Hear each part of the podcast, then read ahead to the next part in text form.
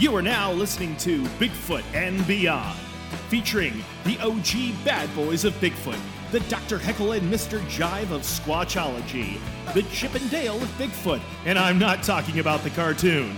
Please welcome your hosts, the Bigfoot celebrity couple Biff Clobo, better known as Cliff Barackman and James Bobo Fay. Hey, Cliff. Hi, Bobs. How you doing, man? Good. How's it going with you? Going all right. Going all right, man. Just uh, you know, at work as I speak. I'm in the museum right now fulfilling some online orders, so this is a nice break for me. I appreciate it.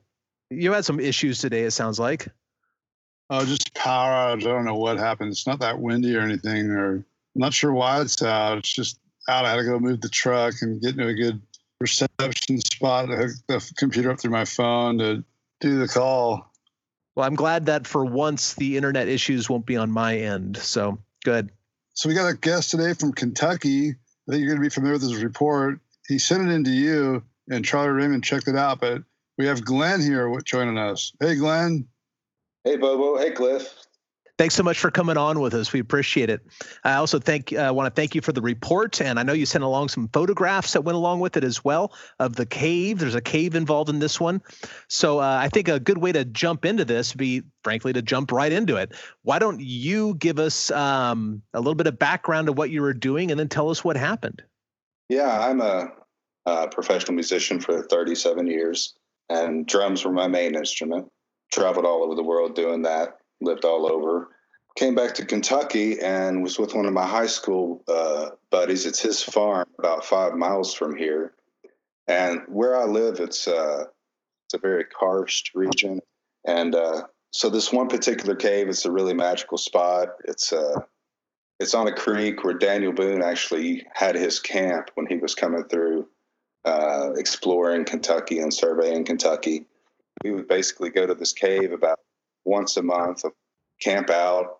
We had built a sweat lodge outside. There's a, a nice pool of water uh, that flows out of the cave.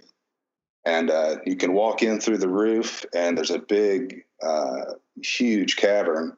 And we build a campfire there and set our sleeping bags out, brew some tea, uh, play some music. I always took this drum uh, that I have that I got uh, from a Navajo shaman out west and I would play that a lot. I'd studied shamanism and world religions and gotten really into Joseph Campbell. And so uh, this was kind of our little ritual. We'd go down there and camp and just get out in nature. And so we're down there one night, and uh, it was in the fall, September of 95. So I was out there uh, picking up dead sticks and get a long one, and I'd take it and whack it across the tree and break it in half, you know, do that. So I'd been doing that for probably 15 or 20 minutes and get enough firewood to get a good fire to last us. Built our fire, it got dark, played some drums, played some guitars, came back out just right after dark, I guess, maybe about 10 o'clock. Walked out of the cave and, and was going to answer the call of nature. So I'm standing there looking out over the woods, coming up behind me, full moon, and it's just casting that silvery light all the leaves are down. You can pretty much, it was like just beautiful. So I'm standing there and just kind of lost in that. And all of a sudden, I hear this really deep growl. Just, I could feel it just in my gut. So I turned around, and, and right there in front of me is an eight foot tall Sasquatch originally I thought maybe it was eight or 10 feet from me, but I've been back to the spot in the daylight. And uh, he was only about four feet from me because I had to look up to see his head. And as I did that, I just got this maybe you shouldn't look him in the eye. So I looked down immediately, but I got this feeling like, uh, said in my head to him, I'm not a threat to you. I, I don't mean any harm. I'm just going to go back into the cave now. And I just thought that in my head and slowly made my way, sidestepped to the right a little bit, and then I was at the mouth where I could go down inside the cave. I didn't tell my buddy.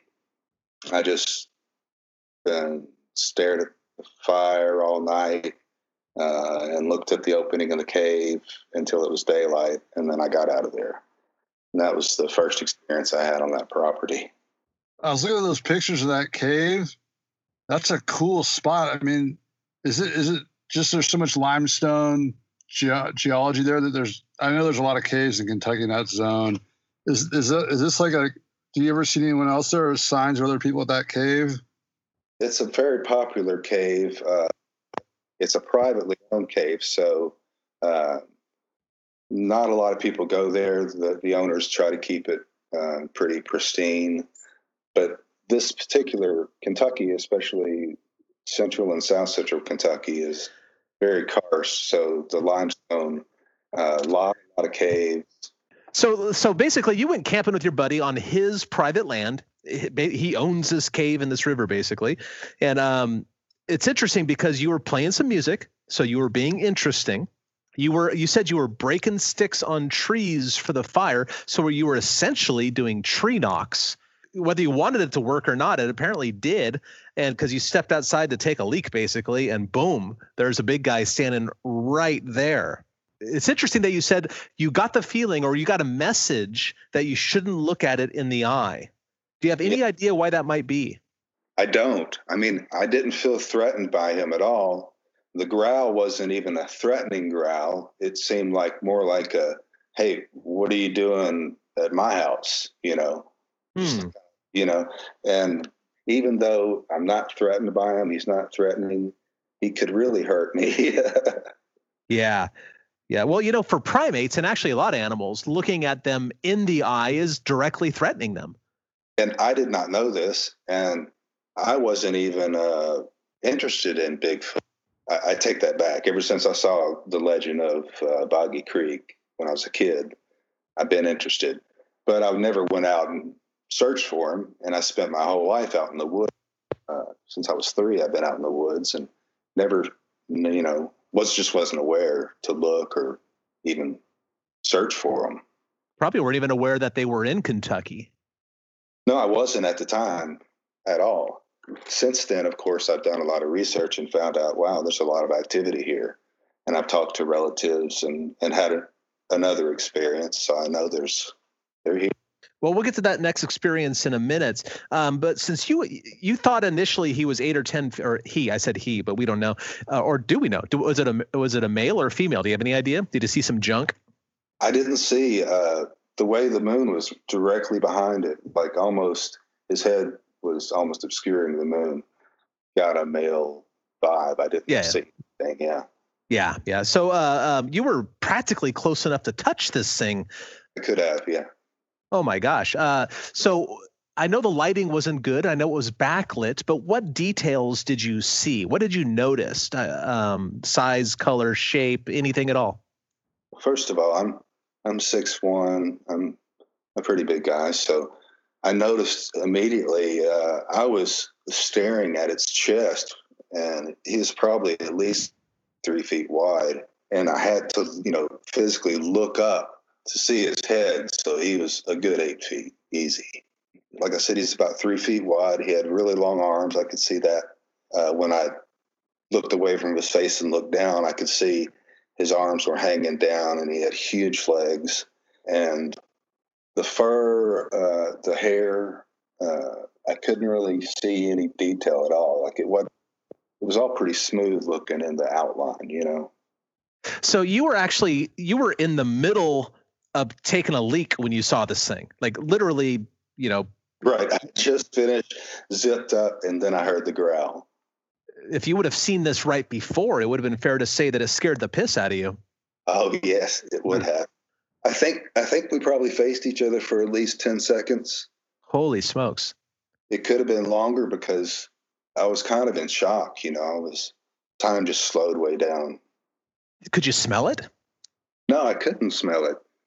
And a lot of people say they can, uh, but no, there was no smell at all. Okay, yeah, about ten to fifteen percent of sightings have smells associated, so not as many as you'd think. Uh, that's one of those myths out there. They're like they all stink. They don't. But you know, being close to one like that, I was just kind of curious, like because you know you can smell bears when you're really close to them sometimes, or deer, that sort of thing. Um, uh, did you hear? Did you hear anything else besides the grunt? Like, did you hear it breathe or anything, or because you're so close? It's so rare. I could hear it breathing, uh, and and the growl was what. Uh, I mean, it was like a. I, I can't do it obviously because of and the power behind it, but it was just like a. Yeah, I've heard Bobo do that more than a handful of times, and some of those t- some of those times he was actually imitating a Sasquatch. Yeah. Being a musician, um, can you compare the the range of the sound you heard to any instrument? Like for example, like a like a Yeah. the low string on a bass or like a five string bass, like the really low grumbly noises, or how would you compare the the sound that you heard like sonically to some sort of instrument? Yeah, well, that's what I was going to say. Uh, like a five string bass tuned down, like to D, just just massive speakers behind it. You know how you can feel it in your stomach when those low notes get hit. You know, you can kind of feel it there. Uh huh. Yeah. It was like you could feel the sonic quality of his his voice for sure. And it wasn't loud though, was it? 'Cause I get the impression it wasn't real loud. It was just real close. Not at all, not loud at all. And, and that's why I didn't feel threatened. It just seemed like maybe like, hey, you know, what are you doing taking a leak in my backyard kind of thing. Sure. I would ask the same question, right? right. Glenn, you're a um, drummer. Have you ever heard wood knocks? Like now that you know what Bigfoots do, like if you spend all your life out there in the woods, did you ever hear like any knocking sounds looking back? Not knocking sounds, but I've heard trees break. And and I always thought, you know, when I heard that I always thought, well, if a tree does fall in the woods, you do hear it. When you look back on those trees coming down, was it? Did it seem like it was directed at you? Like, I mean, was it like a windless day and all of a sudden crack? Right. Yeah. But but not in real close, not real close to me, but in the same, uh, maybe uh, within a, a two acre radius. You know, like I might be out in the woods and about that far away, a hundred yards away, I hear some a tree break. That's happened more than once. Usually around 100 yards away, 150 yards. Seems like that's when it seems like they're usually about that close. Yeah. Now, are you aware of more activity in this general vicinity? I am, yes. Uh, after my experience, was, we had a family reunion a few years later, and I was talking to my great uncle who grew up here, not not too far from where I live, just five miles maybe. And uh, I asked him if he'd ever seen or heard anything. And on his farm, he said his farm has this huge valley that sits uh, below his house, and he'll sit on his deck at night. And he said he's heard something scream and he said he was an old guy when he told me this. He's 88, I guess. He said he, you know, I, I've lived here my whole life. I've heard every animal in the woods. I've seen every animal in the woods, and I don't know what this was.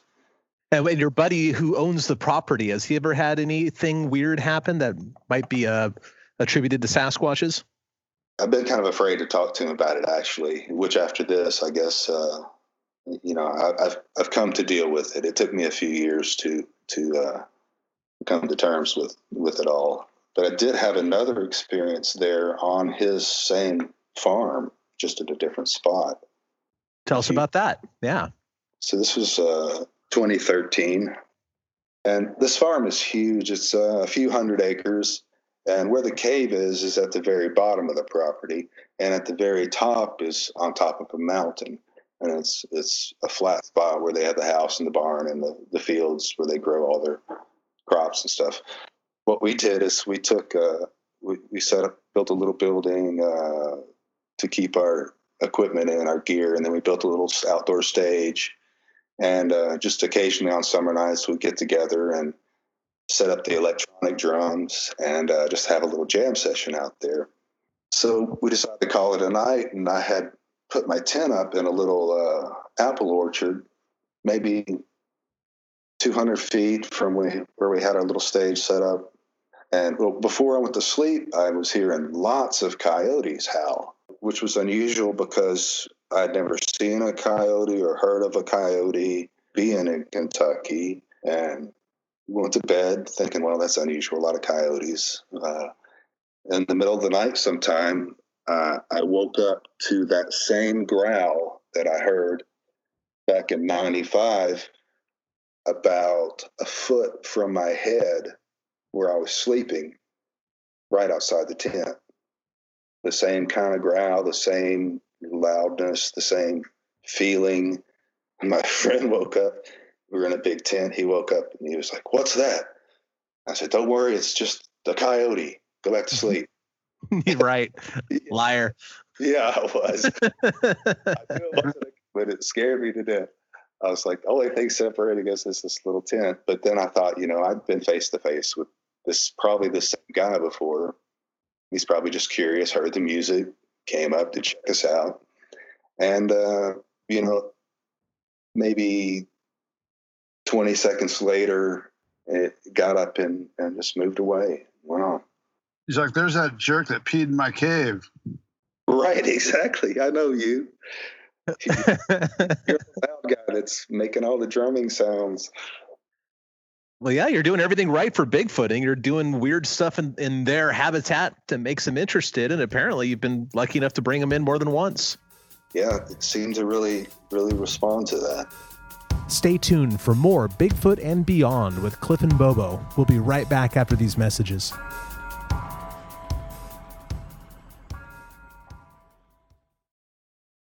So uh, you said this is uh, that river system is the same one that uh, uh, what Daniel Boone was exploring when he surveyed Kentucky. Is that correct? That's correct. It's uh, it's on an ancient path uh, called the Warriors Path, uh, which goes basically the Gulf Coast up to uh, Lake Michigan. Mm-hmm. Uh, so the natives have been traveling this path for years. Daniel Boone, when he was exploring, he he found it, and this creek system runs along part of the path he actually had a camp here and it's got a name it's famous. If i said it would give away the location of the cave.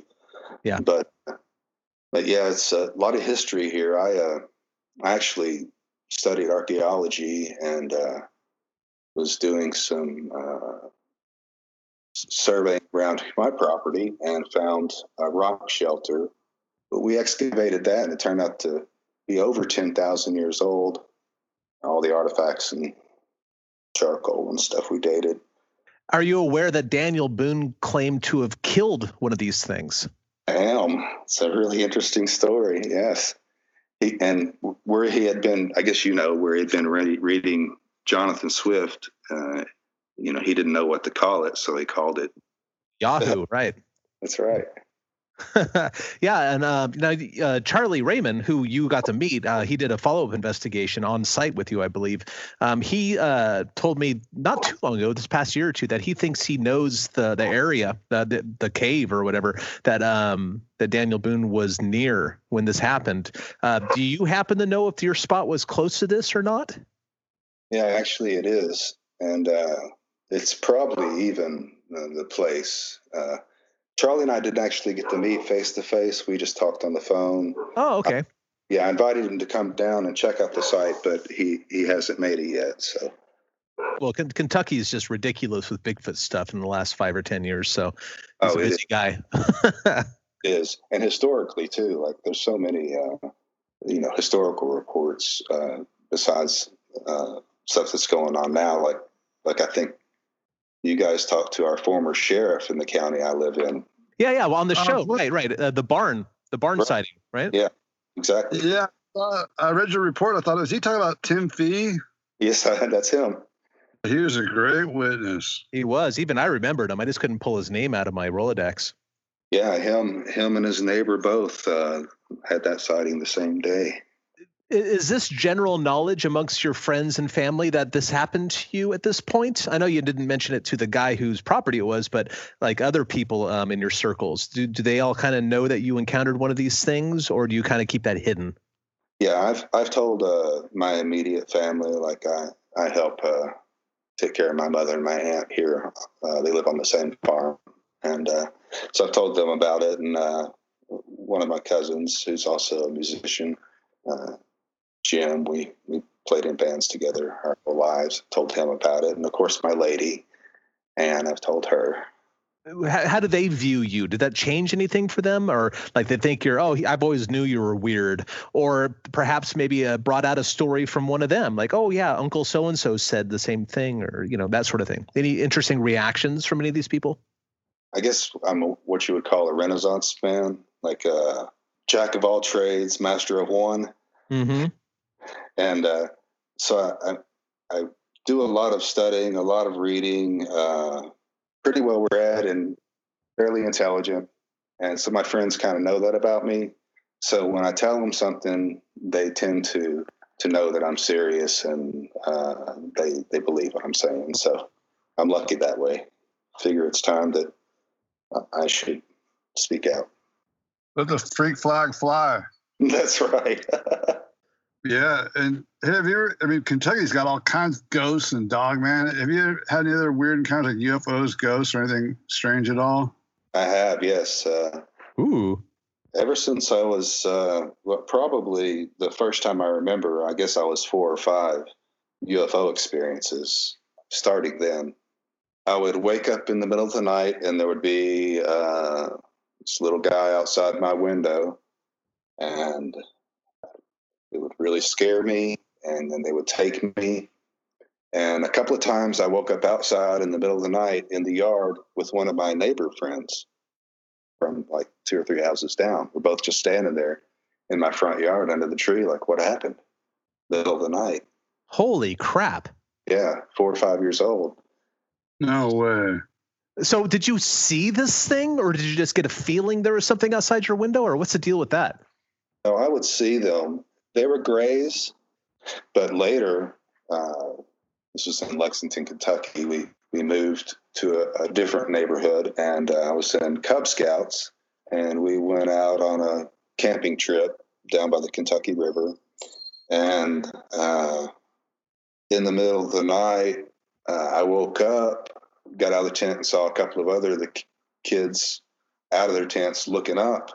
So I walked over by them and looked up, and this circular craft with lights all around it landed right in the field in front of us. And uh, everybody got out of their tents and came out. How big was it? 50 feet around, maybe, di- I mean, uh, across, you know. The classic kind of almost like two saucers placed on each other, and, and in the center it had lights, uh, blue and red lights that went around it. Was it making noises like a theremin or something cool, or no noises at all? Wow, but that's scarier. Once it landed, this mist, this white fog, came out and just like coated us, surrounded us.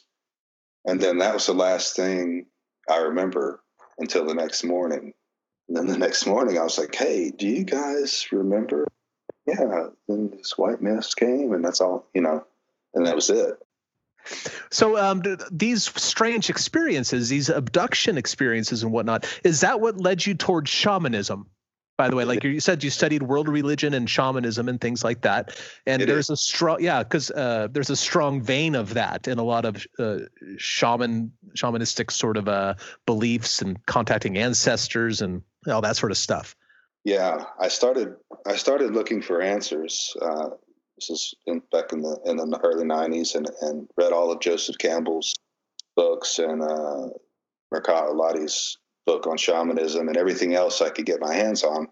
And at the time, same time, studying all the world religions, uh, trying to figure out what what was going on. About the same time, uh, I woke up one morning and on my thigh was this huge red spot, like a cut, like a fresh wound. I was like, "How did that happen in my sleep?" You know what? You know, I didn't yeah. my and uh, then uh, a few like every couple of months i would wake up there was something in there like you could feel a, a, little knot and then every couple of months i would wake up in the morning and it would be red and irritated same uh, spot though right same spot and i still have a scar it's like a scoop that was taken out of my thigh how old are you when that happened 33 when that happened well that's probably around the same time you saw this thing the, the sasquatch initially right it is uh, and this this particular cave, I've had quite a few beyond experiences there in the Bigfoot and beyond. Yeah, yeah.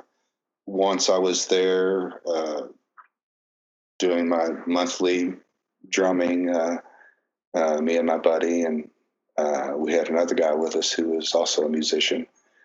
And I was back in the cave. I'd walked back in there quite a ways and had lit a candle.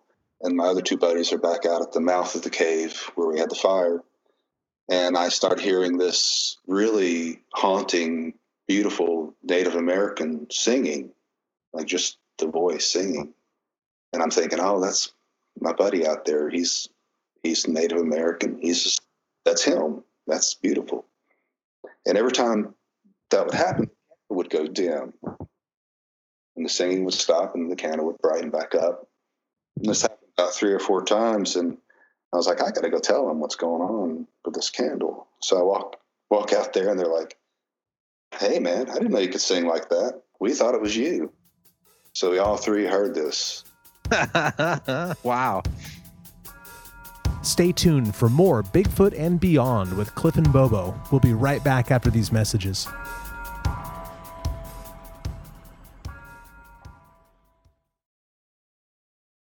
You know, uh, along those lines is a, a, side story. A good friend of ours, a guy named uh, Chad Hamill, he was actually a producer on Finding Bigfoot. Um, he, you know, he, his career is television, and he was doing this other reality show years before Finding Bigfoot, and they interviewed this dude who claimed to have crystals um, put in his head by aliens when he was abducted. And wow. so it was part of the shtick of the of the show that like this guy was totally into it. Like he that, that he built a career around this. Like he built, wrote books and the whole nine, and um, claiming to have these crystals that were involuntary involuntarily planted in his head. And um, so the producers for the show that were doc- that was documenting this, they thought, well, you know, let's get an MRI for this guy. Let's you know, let's look inside to see what he's got. And so they do it. They set up an appointment. The guy goes in the tube and everything, and they take X-rays or whatever they did of his head, an MRI deal. And of course, the results come back, and of course, there's nothing there. There's there's nothing inside of his head, right? And Chad is the guy that has to tell him this. this guy's like built like decades long career sort of thing of you ah, know metaphor. Yeah of how yeah off a metaphor basically you know? And uh and so he he goes yeah well uh, the, here's their test results. And the guy goes yeah yeah well l- l- tell me about what what they said. And chad goes yeah um there yeah there's nothing in there man. And and then, then there's like this and it's on camera. The guy's being filmed at the time. And there's this pause and he goes i've been freed and he starts rejoicing that the, this curse has been lifted off of him. There, there is no, there is no crystal in his brain any longer, and somehow or another they removed it. And man, he really turned it around and made it a positive thing. So, yeah, exactly. I'm finally free. Oh, I don't want to make light of your situation. Don't get me wrong, man. Like extraterrestrials or interdimensional whatever's putting stuff inside one's body is no laughing matter until it's funny. Oh gosh, this interview took an interesting twist. I love it, man. Yeah. This this was a, a lot more fun than I expected it to be. I thought it was going to be good, but uh, it, it, took all sorts of interesting twists and turns, man. This has been a great interview. It's been great talking to you guys. I, have had a, a, really good time. Uh, I've got a couple of YouTube channels. Uh, uh, one is just my music channel, and then I have another YouTube channel that I just set up. Uh, uh, I've got a video on there about the Bigfoot cave and other stuff, and I a lot of my original music is in the exploring it all is that the name of it yes with gq well with gq exploring it all with gq so th- those are your two uh, youtube platforms and on the second one you can actually see pictures of the cave where this encounter happened uh, the yeah. sasquatch encounter some videotape of it Oh, fantastic. Fantastic. I'm sure our listeners would love to hear that or see that rather. So fantastic, Glenn. Well, thank you so much for joining us for this last hour, man. And the, the great stories, not only the Bigfoot stuff, but the alien stuff is mind blowing as well. This stuff is real. It's out there, man. Just just because it's weird doesn't mean it's not real. I, I always go back to that quote. I don't know who said it, but not only is the universe weirder than you think, it's weirder than you can think. This yeah. is There's more in heaven and earth for sure. well, fantastic, man. It was a pleasure to meet you and uh, and interview you and just hear your stories. Thank you so much for everything. All right, guys. All right, Thanks. take it easy, Glenn. I took a few twists and turns, huh, Cliff? That was awesome. That was awesome. And we had a little bit of connectivity issues. Some of the words uh, Glenn was saying, and even you sometimes kind of kind of dropped out, but it was way worth it. And you know, despite the connectivity issues, this might be one of the better episodes we, we're going to have. Man, what an amazing story. Yeah, I agree. And that cave, I was thinking like that's got to be kind of a known cave because it's so cool looking. He said, "Yeah, people do know about it." Yeah, but it's luckily it's on private land, so it's a little protected in some ways. Um, so not a whole lot of people are probably going in there. Cool. Yeah, he was a, Glenn was a great witness, man. I enjoyed talking to him. Yeah, yeah, he was a, a bundle of surprises. I mean, I knew he had a good encounter and stuff because I'd read it, but I didn't I didn't know he's going to go those directions. That was amazing. Yeah, yeah. Cool. Once again, Bobes, yeah, you, are choosing them great, man. You're doing your job wonderfully, and I really appreciate you uh, pulling these great witnesses out. Uh, my pleasure. All right, folks. Well, thanks for tuning in, listening again to another episode of Bigfoot Beyond with Cliff and Bobo. We'll be coming at you next week with a new show. And until then, share, like, thumbs up our program. We'd appreciate it. And until next week, keep it squatchy.